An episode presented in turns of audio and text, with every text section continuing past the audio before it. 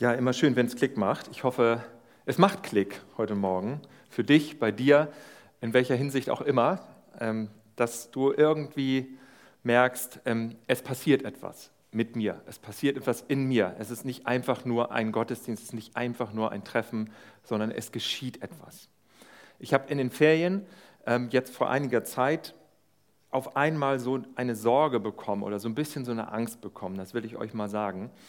Äh, und zwar habe ich irgendwie so diesen, diesen, diese Sorge bekommen, wenn ich aus dem Urlaub oder aus wenn wir aus den Ferien rauskommen, dass das alles nur ein Spiel ist. Ich weiß nicht genau, ob du sowas schon mal dachtest und äh, schon mal erlebt hast. Aber ich habe irgendwie gedacht, Mensch, äh, was ist, wenn, das, wenn ich das spiele, dass ich Christsein spiele, dass ich Gemeinde spiele, dass ich irgendwie sowas wie Mitteilung des Glaubens spiele, aber das gar nicht lebe, das gar nicht in meinem täglichen, gewöhnlichen, normalen Leben lebe. Was ist? Das, das irgendwie hat mich so überfallen. Also vielleicht so aus den Ferien, da ist man ja so ein bisschen verstreut und sonst so. Aber wie, wie wird das dann?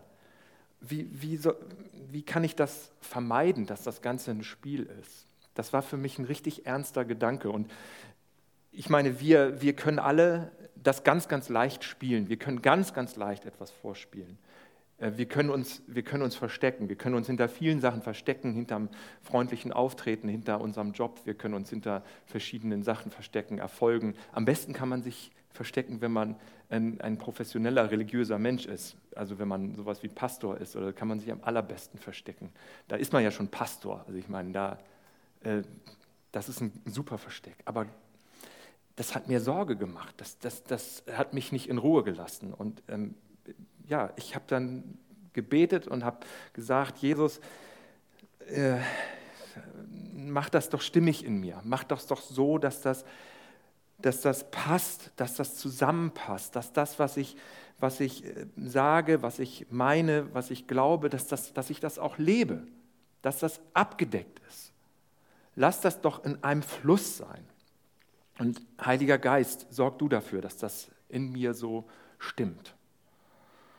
Und dann, ich weiß nicht ganz genau, ob es am selben Tag war, aber ich bin dann in dem Zusammenhang, in dem, an dem Tag oder am nächsten Tag bin ich dann in den Wald gegangen, was äh, eben immer mal einer von uns macht, um mit dem Hund durch den Wald zu latschen. Und da treffen wir mal ganz viele Leute. Und da sind immer Begegnungen und Gespräche und normalerweise beachte ich das immer nicht so. Meistens geht es ums äh, Thema Hunde, ums Thema Wetter oder und sonst irgendwie was. Und diesmal bin ich mit jemandem zusammengetroffen und da bin ich mit ihm mitgegangen und mit den Hunden und so. Und dann fing das Gespräch so an. Ich habe so gesagt, ja, äh, im Moment Freunde von uns sind gerade sehr, sehr traurig, weil sie wahrscheinlich ihren Hund verlieren und ja, und das ist sehr, sehr traurig und so. Und dann sagt er, ja, wir müssen alle Abschied nehmen und so. Und ich musste auch schon Abschied nehmen und ich hatte auch einen Hund, zu dem hatte ich eine ganz enge Beziehung. Ich war so verzweifelt und so. Und da habe ich mir überlegt, ich will nie wieder so eine enge Beziehung zu einem Lebewesen aufbauen, dass ich nicht nochmal so verzweifelt werde und so. Da habe ich schon so gedacht, oh, was erzählt er mir da eigentlich gerade? Da habe ich so gesagt, Mensch, das ist ja eine, eine ganz enge Verbindung, das ist ja richtig eine Liebe, die da ist. Das ist ja fast so was Göttliches, was da, ähm, was da im Gespräch gerade ist. War nur so ein Gedanke, den ich hatte. Dann ging das Gespräch weiter und weiter. Fragte mich dann, das ist ja immer so dieser typische Einstieg, was ich eigentlich so beruflich mache. Und dann sage ich, ja, ich bin Lehrer und Pastor. Und Pastor, das habe ich dann immer schon so ein bisschen leiser gesagt, weil ich habe früher immer mich geschämt dafür, dass ich Pastor bin und so. Das war immer mir unangenehm, weil die Leute dann immer alles Mögliche denken, was ein Pastor ist und was der macht und wie der ist und sowas alles. Und das hat mir immer alles nicht gefallen. Deswegen war mir das immer unangenehm so. Aber diesmal, also ich, inzwischen komme ich damit klar, inzwischen bin ich da rein damit, inzwischen stehe ich dazu. Als Pastor zu arbeiten ist eine coole Sache. Ich finde das gut, also ich stehe da inzwischen zu. Deswegen, aber ich kann ja immer auch noch sagen, ich bin ja auch noch Lehrer, also das ist dann immer schon mal noch ein bisschen ausgleichend so. Jedenfalls ähm, hat er dann darauf, ist er darauf eingegangen, ja Lehrer, ja Schule, hm, hm, hm, und dann, aber Pastor, und dann wusste ich, jetzt kommt's, jetzt kommt's wieder, jetzt kommt wieder irgendwas mit Kirche oder mit Glauben und sonst was. Und tatsächlich, es kam. und er sagte, glaubst du nicht auch, dass dieses Ganze mit Kirche, mit Glaube, das ist doch alles vorbei, oder? Das ist alles vorbei äh, also was die da alles, am, am, schlimmsten, was bist du eigentlich? Katholisch, evangelisch? Ich sage, ich bin evangelisch freikirchlich. ja, ja, am schlimmsten ist ja die katholischen, das allerschlimmsten, also die katholischen mit ihren Talaren und mit dem Missbrauch. Oh, schlimm ist das, schlimm ist das und so weiter. Und dann ging das los und so weiter. Also ja, ich glaube auch im gewissen Sinne, das ist vorbei. Also es nimmt ja auch ab, die, die Kirchenmitglieder äh, gehen ja weg und ich glaube so diese Institution, diese Kirche als Institution und Religion, das, das ist wirklich vorbei. Aber, und dann wollte ich so ein bisschen, aber, hm, da ist aber doch eine Sehnsucht im Menschen so. Hat er nicht, so gar nicht drauf eingegangen, ging es weiter. Ich will es jetzt nicht zu detailliert, obwohl das sehr, sehr interessant ist, wie das alles im Einzelnen abläuft. Ich habe mir das alles aufgeschrieben im Nachhinein, weil ich glaube, ich kann da noch später von lernen. Auf jeden Fall ähm, ging es dann immer so weiter und dann stellte sich raus, er, er hat schon mal, äh, war, also ich will jetzt nicht zu viel erzählen, damit das auch nicht zu persönlich ist, ähm, hat jedenfalls dann von sich selber erzählt und dass er einfach nicht daran glaubt und so weiter und so fort. Aber sagt er, ich bin dankbar, ich bin dankbar. Wem soll ich denn jetzt danken? Dem lieben Gott oder wie? Ich freue mich daran, mit dem Hund zu gehen. Ich freue mich daran, im Wald zu sein. Ich freue mich an den kleinen Dingen im Leben. Ich bin dankbar. Ich habe schon schlimme Sachen erlebt, aber ich bin dankbar. Sag ich, das ist doch interessant, dass du dankbar bist. Das ist doch interessant. Das ist doch schon eine interessante Dimension. Manche würden sagen, das ist was Spirituelles. Das ist doch faszinierend.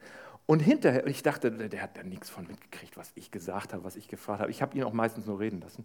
Und dann zum Schluss, das habe ich noch nie erlebt bei einem Hundegänger, wir haben den Hund jetzt seit drei Jahren, glaube ich, hat er gesagt, ja, tschüss und vielen Dank für das gute Gespräch. Ja, okay, tschüss. Ja, bis nächstes Mal dann. Ne? So, ich bin gespannt, wie es weitergeht. Ich sehe das in einem Zusammenhang, warum ich euch das erzähle. Ich war wirklich irgendwie in so einer Sorge, dass ich rauskomme aus den Ferien, das Ganze ist ein Spiel. Und dann habe ich das mit dem Heiligen Geist besprochen, mit Jesus besprochen, gesagt, mach das in mir stimmig. Und dann habe ich so eine Begegnung, wo es irgendwie Klick gemacht hat, wo ich in dieser Begegnung schon so einen Klick hatte und dann, oh, hier passiert gerade was. Hier ist gerade irgendwas was hier passiert. Und ich vermute und bin ziemlich sicher, das wird noch eine Fortsetzung haben.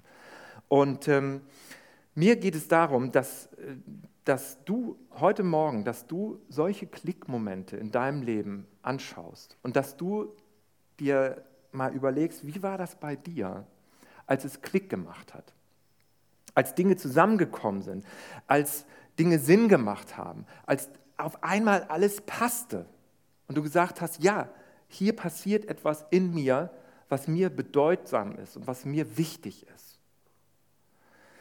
Und dass du diese Geschichte nimmst, die du erlebt hast, und dass du diese Geschichte, dass du die zu einem Schatz werden lässt in deinem Inneren, dass du die wertschätzt, dass du die annimmst, dass du die aufnimmst, dass du sagst, ja, das ist meine Geschichte. Und dass du dir die nicht madig machen lässt, dass du nicht sagen lässt, naja, das war vielleicht ähm, theologisch nicht ganz korrekt, wie das da bei mir abgelaufen ist oder so, als es Klick gemacht hat, als ich so einen Moment hatte, wo, wo ich gemerkt habe, jetzt wird für mich Glaube real. Jetzt ist das für mich echt. Jesus ist für mich echt. Sondern nimm diesen Moment. Vielleicht ist es auch erst dir hinterher klar geworden. Vielleicht war es gar kein Klick. Vielleicht hast du auf einmal gemerkt, ja, es gibt diese Beziehung zwischen Jesus und mir. Es gibt diesen auferstandenen Christus. Und der ist in meinem Leben. Du weißt gar nicht genau wann und wo. Aber du hast es festgestellt, es ist so. Ich lebe aus dieser Vertrauensbeziehung zu Christus heraus. Aber nimm, diese, nimm diesen Moment, nimm diese Geschichte. Und mein Anliegen heute Morgen ist, dass wir zu solchen Geschichtenträgern werden, zu solchen Geschichtenträgerinnen werden.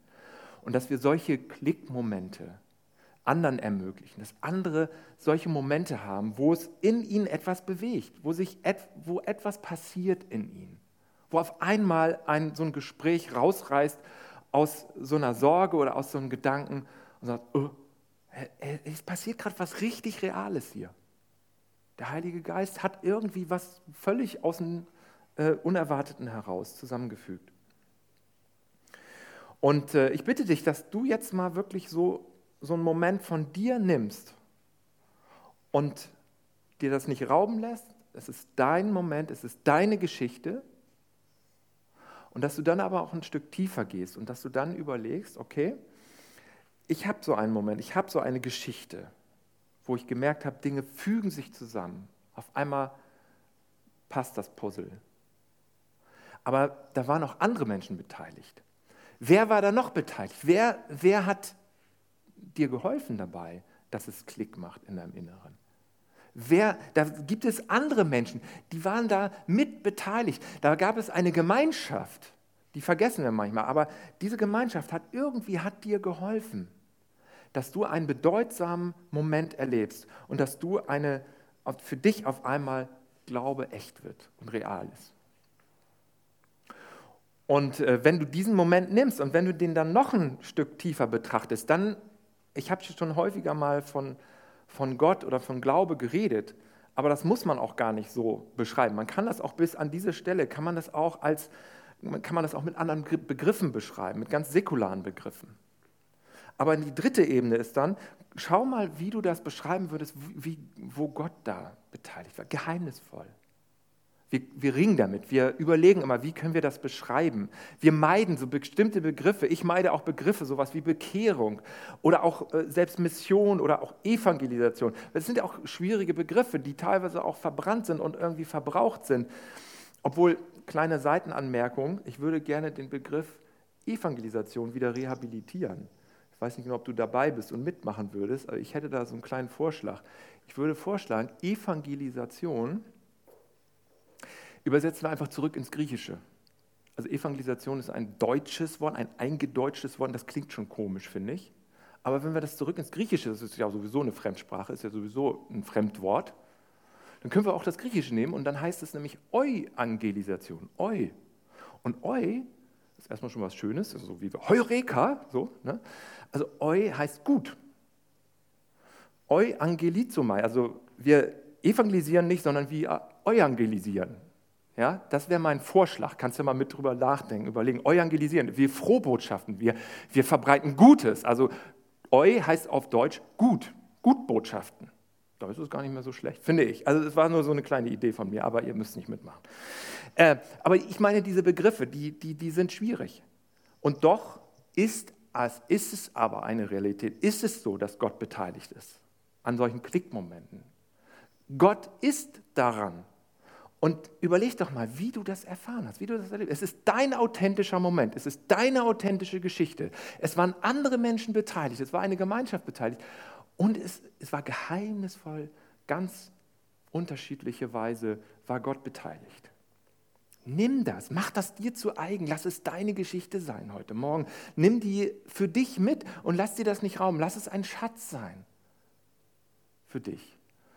Und jetzt wird es ein bisschen könnte es ein bisschen kontraproduktiv sein. Jetzt kommen wir zum nächsten Schritt. Jetzt bitte ich dich, lade ich dich ein, da habe ich dich gerade eingeladen, die Geschichte dir zu eigen zu machen. Jetzt ähm, lass sie wieder ein bisschen fallen. Lass deine Geschichte wieder ein bisschen los. Lass es wieder ein bisschen locker. Halt sie nicht so verkrampft fest. Ich will nicht sagen, lass sie ganz fahren, lass sie ganz fallen, aber lass sie locker. Halt sie leicht. Warum? Damit wir nicht davon ausgehen, dass unsere Erfahrung ein Schema wird. Wir müssen aufpassen, dass wir es nicht zum Schema machen, sondern dass es völlig unterschiedliche Kulturen und unterschiedliche ja, Lebensweisen gibt, wie Menschen Moment, so einen, ja, man könnte ihn auch Gottmoment nennen, wie Menschen so einen Gottmoment erleben. Das ist so unterschiedlich. Allein schon die verschiedenen Kulturen in unserer Stadt. Wir leben in einer Stadt, da gibt es nicht nur säkularisierte postchristliche Menschen, sondern es gibt auch viele Menschen, die vollkommen selbstverständlich religiös sind, für die es völlig normal ist, über Gott zu reden. Haben wir das im Blick? Da müssen wir ganz anders äh, die Dinge handhaben. Da müssen wir andere Begriffe, andere Worte. Wir können auch ganz anders Voraussetzungen äh, haben. Wir leben nicht nur in einem rein säkularen Land, sondern in einem sehr, sehr multifacettenhaften Land. Also, und jetzt, endlich, haben manche wahrscheinlich schon darauf gewartet, jetzt möchte ich zu unserem Text kommen. Und zwar eine ganz brutale Farbe, das hat seine Gründe. Vielleicht beim Lesen dieser Geschichte wirst du gleich schon äh, erahnen, warum das so ist. Und ich habe jemanden gebeten, den Vorleser für heute zu machen.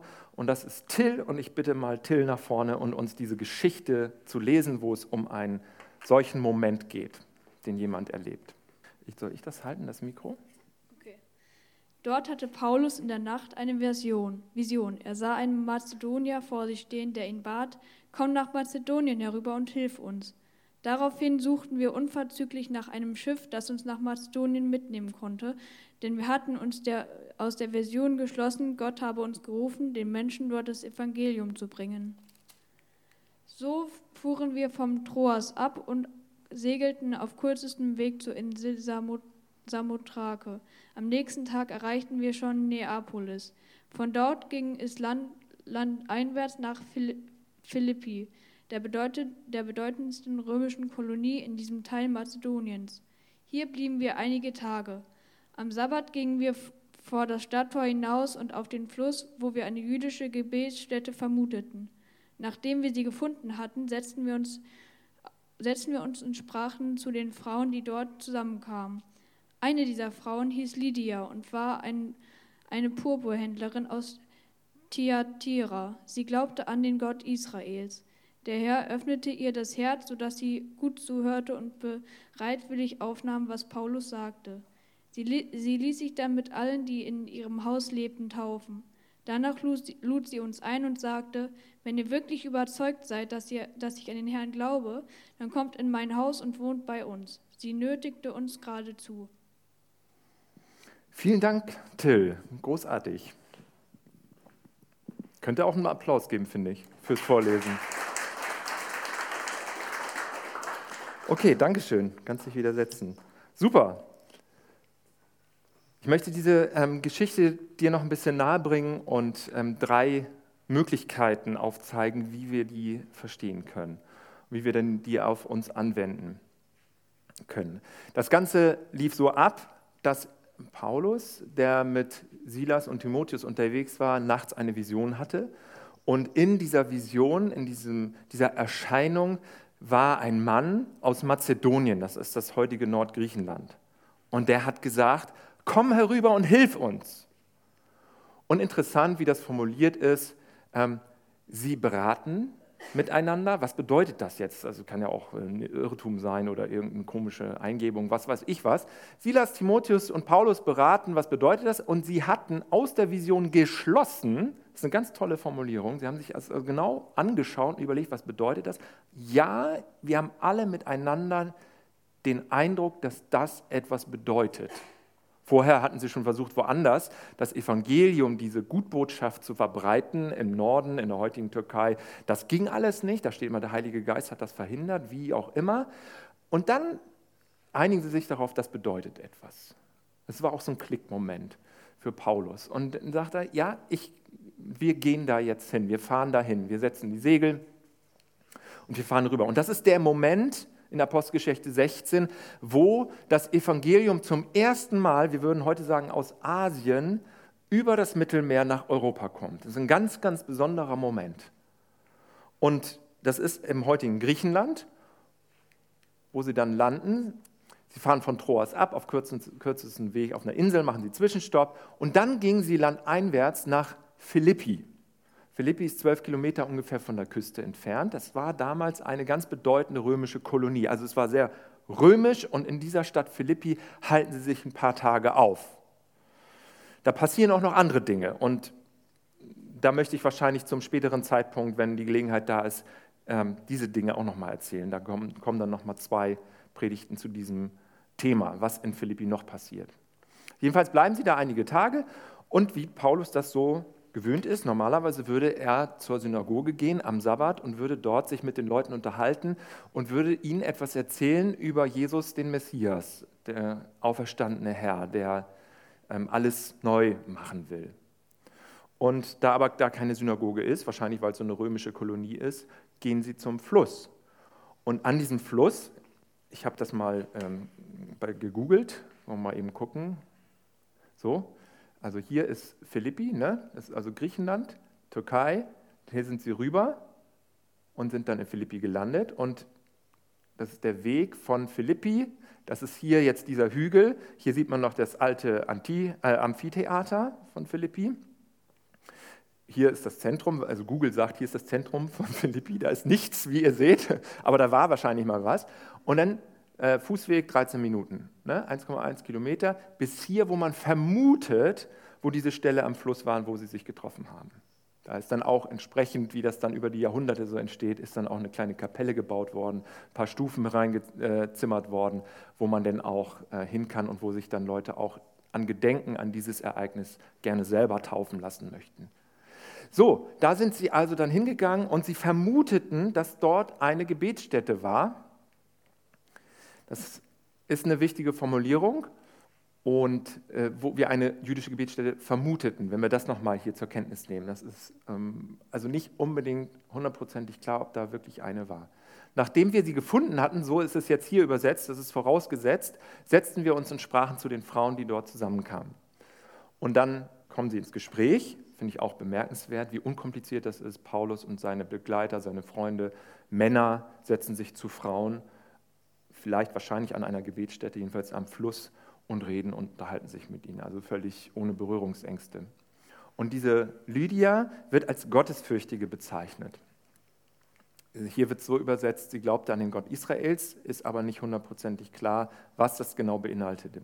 Und dann, der Herr öffnet ihr Herz und es, sie hat einen transformierenden Moment, der alles ändert in ihr.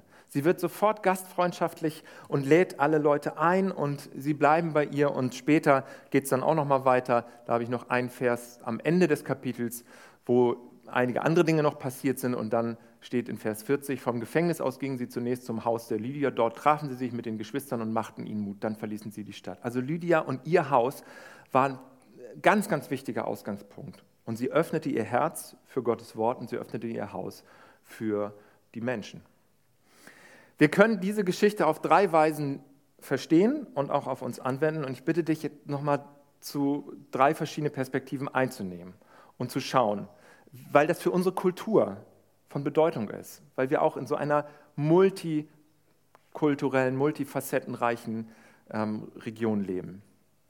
Die eine Möglichkeit ist, das so zu verstehen, dass Lydia tatsächlich Jüdin war und dass sie deswegen zur Gebetsstätte ging und das würde bedeuten, Paulus mit seinen Freunden setzt sich dazu, sie können Begriffe sehr christliche, würde man vielleicht äh, sagen, wenn wir von einer christlichen Religion ausgehen, aber dort jüdische Begriffe kann er verwenden. Er kann von den Propheten reden, er kann von der Torah reden, er kann vom Messias reden und diese Begriffe würden ihr etwas bedeuten.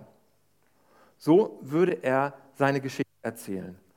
Und sie öffnet ihr Herz, irgendwie hört sie auf, was, an was anderes zu denken, sondern merkt auf und lässt dieses Wort in sich rein. Lässt das Evangelium, diese Gutbotschaft in sich rein und hat diesen transformierenden Moment und lässt sich taufen mit allen, die in ihrem Haus wohnen. Das ist die eine Betrachtungsweise und das ist für uns auch wichtig. Es gibt manche Begegnungen, wo gerade in, in Menschen, die aus nicht-deutschen Kulturen hierher gekommen sind, wo wir ganz anders reden können. Viel unkomplizierter, viel direkter, wo es völlig normal ist über Gott zu sprechen. Und wo man sich zusammenfinden kann und sagen kann, lass uns zusammen treffen und lass uns mal überlegen, äh, wie wir Gott erleben in unseren Religionen. Das ist schon so ein, so ein kleiner Spoiler jetzt, weil in den Ferien ist dann auch bei mir eine Idee geboren, die, äh, die sowas bei Erzählcafé 2.0 sein wird, aber da werde, werde ich äh, später noch was zu sagen. Aber es ist so, wir können einfach Begriffe verwenden, wir können Worte, zum Beispiel den Begriff Gott, der hoch komplex ist und auch, auch sehr, eine sehr lange Geschichte hat in unserer Kultur, ist völlig unkompliziert in manchen anderen Kulturen. Und äh, man verbindet damit etwas. Andere Kulturen verbinden damit etwas. Also das ist die eine Möglichkeit. Die zweite Möglichkeit, diese Geschichte zu verstehen, ist, dass diese Lydia eine erfolgreiche Geschäftsfrau, also eine, eine Purpurhändlerin, das ist ein kostbarer Stoff, zum Beispiel Seide oder so, wird damit gefärbt und wird dann verkauft. Sie handelt mit diesen Stoffen, eine ganz, ganz äh, hoch, hochinteressante und hochwertvolle äh, Tätigkeit, die sie da hat. Dass sie aber so als Gottesfürchtige bezeichnet wird, wörtlich, kann auch bedeuten, dass sie sympathisierte mit irgendeiner Form von Glauben, dass sie so allgemein das Göttliche verehrte und dass sie deswegen zum Fluss ging. Und ein Fluss hat eine ganz wichtige Bedeutung in vielen Religionen. Auch im Judentum hat der Fluss eine wichtige Bedeutung. Wenn man an Hesekiel oder Offenbarung denkt, der Fluss, dessen, dessen Wasser Heilung, Heilungsströme hat für die Völker. Aber in anderen Religionen ist es jetzt in unserer Zeit fast noch bedeutungsvoller. Also äh, wenn man Siddhartha gelesen hat von Hermann Hesse oder so, dann weiß man, er findet so etwas wie Erlösung am Fluss. Der Fluss ist irgendwie eine ganz bedeutungsvolle, ein bedeutungsvoller Ort. Und ich kann das auch verstehen, äh, muss ich sagen. Ich weiß nicht, wie es dir geht, aber wenn ich an der Lesung vorbeifahre nach Gröpeling, wo einige von euch nie hinkommen, weil das Bremen Nord ist, aber wenn, sobald ich zur Lesung komme mit dem Fahrrad und dann auf den Fluss gucke, dann wird immer automatisch so eine Anbetung in mir sprudelt hervor. Und manchmal bete ich dann auch in Sprachen oder so. Und das hat irgendwie was mit diesem Fluss zu tun. Ich kann das nachvollziehen, dass sie sich am Fluss treffen. Und das ist in vielen Religionen sehr, sehr wichtig. Vielleicht war das auch gar nicht so, dass sie diese jüdische Geschichte so kannte, die jüdische Tradition, dass sie allgemein das Göttliche verehrt am Fluss. Und in dem Fall hätte Paulus völlig anders reden müssen. Vielleicht hat er auch so geredet. Wir wissen das ja nicht. Das wird ja nicht geschildert. Das sind ja Lücken. Da hätte, dann muss er andere Begriffe suchen, dann muss er andere Worte suchen, muss er das übersetzen. Da kann er nicht vom Bund Gottes mit seinem Volk Israel sprechen, da kann er nicht äh, von der, äh, groß von, von Abraham erzählen, das kann er nicht, er verbindet sie ja nichts mit. Das ist auch für uns wichtig, dass wir auch gucken, wie reden wir. Das ist so ein bisschen die Situation, die ich in dem, in Gespräch in dem Wald hatte, wo ich überlegt habe, wie kann ich alles vermeiden, was so, so wieder alle möglichen Assoziationen auslöst, die in die Irre führen. Und deswegen habe ich versucht, so ein bisschen von, von allgemeineren Dimensionen und Spiritualität zu sprechen. Und das kann ein Öffner sein, das kann ja, das kann ja hilfreich sein. Und das dritte, die dritte Möglichkeit ist, diese Geschichte zu verstehen, die ist, da kommen wir mit dieser Übersetzung nicht so ganz weiter, aber es, also die wahrscheinlichste Variante ist die erste, das sage ich auch gleich dazu, dass sie wirklich Jüdin war, zumindest nicht ganz das Gesetz eingehalten hat, aber zumindest jüdisch gelebt hat und soweit wie das möglich war als Nicht-Jüdin. Nicht, nicht wirklich Jüdin, aber sie hat so geglaubt und gelebt. Und ähm, die dritte Möglichkeit wäre aber, dass das vielleicht gar keine Gebetsstätte war. Ähm, die Übersetzung sagt zwar, sie fanden sie dort, aber das lässt der Text eigentlich gar nicht so zu. Der lässt das offen. Wir vermuteten eine Gebetsstätte. Vielleicht ist sie einfach nur ihrer Arbeit nachgegangen. Und dann würde das bedeuten, es ist gar nichts Religiöses. Es ist kein religiöser Kontext. Es ist nichts Spirituelles. Es kann sein, dass sie am Fluss war, vielleicht Stoffe gewaschen hat, vielleicht vorbereitet hat, dass sie gefärbt werden können mit Purpur Deswegen auch die, der purpurne Hintergrund, habt ihr wahrscheinlich schon vermutet. Ähm, also das kann sein, dass sie einfach ihrer Arbeitstätigkeit nachgegangen ist und dass sie sich dazugesetzt haben und mit ihnen geredet haben. Dann war vielleicht gar nichts Religiöses, gar nichts aus der jüdischen Geschichte, gar nichts Spirituelles, sondern sie haben einfach nur sich normal unterhalten. Aber es, es trafen Geschichten zusammen. Sie haben miteinander authentische Geschichten geteilt eine authentische Geschichte traf auf eine andere authentische Geschichte. Und dadurch ist ein transformierender Moment, ein Klickmoment entstanden. Das, das ist auch manchmal so. Das kann auch bei uns wichtig sein, dass vielleicht ganz normale, gewöhnliche Bezüge und Situationen sind, wo Menschen einfach nur ihrem gewöhnlichen Alltagsleben und ihrer Arbeitstätigkeit nachgehen. Aber es passiert etwas weil ein authentisches Leben auf ein authentisches Leben trifft. Und dann öffnet sie ihr Herz und dann hört sie zu und sie nahm das auf und lässt sich taufen. Also diese drei Möglichkeiten, die gibt es, die, wobei die wahrscheinlichste die erste ist. Aber trotzdem ist es möglich, diesen Text, diese Geschichte, diesen Klickmoment aus diesen drei verschiedenen äh, Varianten und Blickwinkeln zu betrachten und zu sehen. Und für uns ist das, für mich ist das ein, ein Ansporn, zu sagen, ich möchte ein Geschichtenträger sein. Ich möchte meine Geschichte wertschätzen. Ich möchte mir die nicht madig durch Unsicherheiten, Zweifel oder auch durch irgendwie, dass das vielleicht nicht alles richtig war, was ich damals entschieden habe, wo es Klick gemacht hat bei mir. Wo ich zum ersten Mal gesagt habe, äh, da war ich Jugendlicher, wo ich gesagt habe, ja, ich will mit dir leben, Jesus. Also ich will ja nicht Nein sagen. Deswegen habe ich Ja gesagt. Das war bei mir so ein auslösender Moment. Das war ganz wichtig für mich. Da war ich 14 Jahre alt. Und ich habe das jahrelang überhaupt nicht als wichtig angesehen. Ich habe gedacht, das bedeutet nicht viel. Aber jetzt im Nachhinein denke ich, wir müssen diese Geschichten nehmen. Wir müssen diese Gottmomente nehmen. Wir müssen sie uns zu eigen machen, damit wir Geschichtenträger, Geschichtenträgerin werden und sie teilen. Wenn du etwas erlebt hast, wo in dir etwas passiert ist, dann willst du das auch jemandem erzählen. Dann willst du auch sagen, oh, das muss ich mal erzählen. Folgendes ist mir passiert. Lass uns doch solche Geschichtenerzähler und Träger und Mitteiler werden. Lass uns das doch machen auf die Weise, wie es in der Situation, lass uns das intelligent machen. Manchen können wir ganz direkt reden und sagen, komm, so ist die Situation und da habe ich das erlebt. Bei anderen müssen wir ganz andere Worte, ganz andere Begriffe. Und bei wieder anderen, da brauchen wir gar nichts groß sagen, da brauchen wir nur unser Leben teilen. Dann müssen wir vielleicht viel mehr zuhören, müssen wir vielleicht ganz, ganz viel schweigen. Aber lass uns doch, lass uns doch, ähm, lass uns doch, ähm, dass, dass, dass Menschen, lass uns doch helfen, dass Menschen selber ihre eigenen Gottmomente erfahren. Dazu sind wir hier, dazu sind wir da. Dazu machen wir das hier. Dazu treffen wir uns hier. Und um das praktisch zu machen, lade ich dich ein. Hier war übrigens nochmal ein Bild von der Stelle an dem Fluss. Ich lade dich ein, ein Buch zu lesen. Das ist das Erste, wozu ich dich einlade. Und dann gleich zweites ähm, lade ich dich ein, zu beten. Aber das Erste ist, ein Buch zu lesen. Das, hab, das war meine inspirierende Urlaubslektüre. Und äh, zwar ist das ein, ein, Buch von einem Dozenten von der Ausbildungsstätte, an der, der ich Theologie studiert habe, von der Freien Theologischen Hochschule in Gießen. Steven Beck heißt er und Frauke Bielefeld äh, war damals zu meiner Zeit, als ich studiert habe, war auch eine Studienkollegin von mir. Und er beschreibt, was in den letzten Jahren in Deutschland passiert ist, dass ganz, ganz viele verschiedene Kulturen zusammengekommen sind, hier, wie wir das wissen, angekommen sind in Deutschland und dass aber viele, viele Menschen total offen waren für solche Gottmomente und sich zusammengetan haben. Und er sagt nicht, dieses Buch ist jetzt nicht der Durchbruch für Deutschland. Er sagt auch nicht, dieses Buch ist jetzt das, was jetzt alle Gemeinden lesen müssen oder die Vorlage oder irgendwie sowas. Überhaupt nicht.